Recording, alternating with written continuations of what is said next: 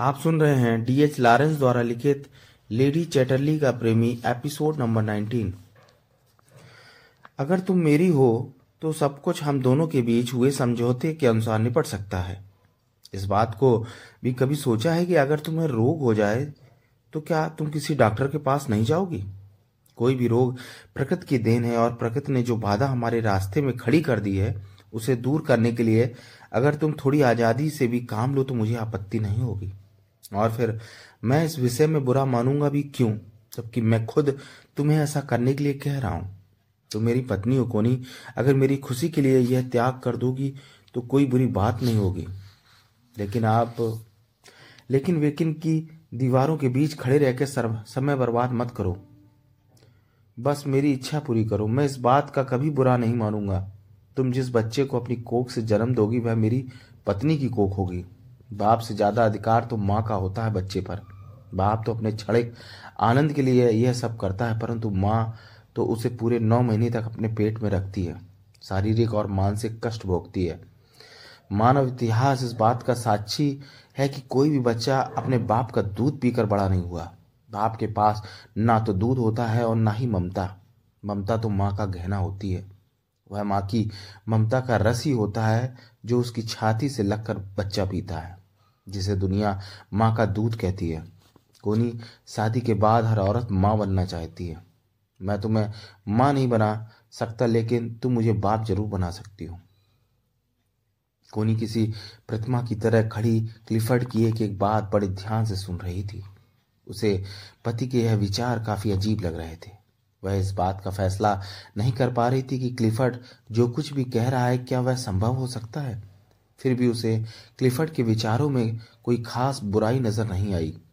पति को बेटा चाहिए, अपने वंश को आगे बढ़ाने के लिए वारिस चाहिए, इसमें कोई संदेह नहीं कि मिकेलिस उसका प्रेमी था, मगर उसका अंतरंग तो क्लिफर्ड ही था। वर्षों एक साथ रहने से कितनी घनिष्ठता और सहानुभूति पैदा हो गई थी दोनों में। कोनी इस बात को सोचकर पागल हुई जा रही थी? एक मर्द अपनी पत्नी को किसी गैर मर्द के साथ संबंध स्थापित करने के लिए उकसा रहा है। निवेदन कर रहा है। किसी गैर पुरुष से प्यार करना तो सीधी और साधारण सी बात है। यह काम तो हर रोज किया जा सकता है। ठीक उसी तरह जैसे आम मर्द और औरत रोज़ाना की ज़िंदगी से ऊब कर पिकनिक पर चले जाए। और पिकनिक मनाने का सीधा सादा मतलब तो यही है कि तरोताजा होकर घर वापस आ जाए। और उसका घर क्लिफर्डी था।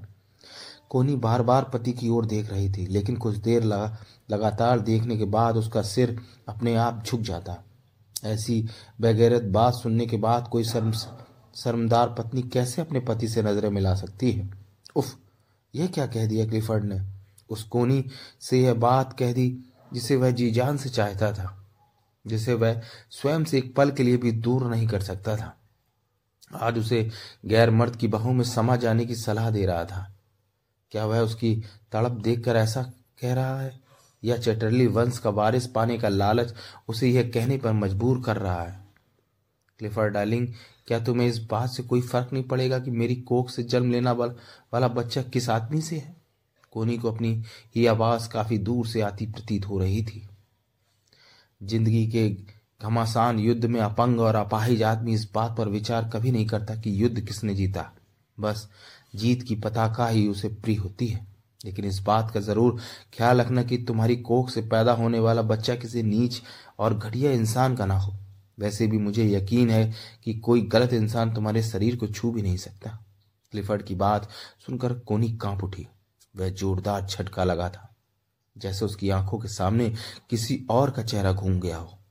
यह भी तो हो सकता है जिसे तुम घटिया इंसान समझ रहे हो, वह मुझे पसंद आ जाए। कोनी ने उसके दिल का जायजा लेना चाहा। तुम तो मुझे दिलो जान से चाहती हो, कोनी। फिर मैं इस बात की कल्पना भी कैसे कर लूँ कि तुम किसी ऐसे आदमी को पसंद कर लोगी जो मुझे नापसंद होगा? कोनी खामोश हो गई। वह सोचने लगी, तर्क वितर्क करना कितना आसान है, लेकिन उसकी कसौटी पर खरा उतरना कितना मुश्किल। कुछ देर चुप्पी के बाद कोनी ने पूछा, क्या यह ज़रूरी होगा कि इस विषय में मैं तुम्हें सारी बातें बतानी होगी? नहीं और मैं जानना भी नहीं चाहूँगा। इस विषय में सारे फैसले मैं तुम पर छोड़ता हूँ।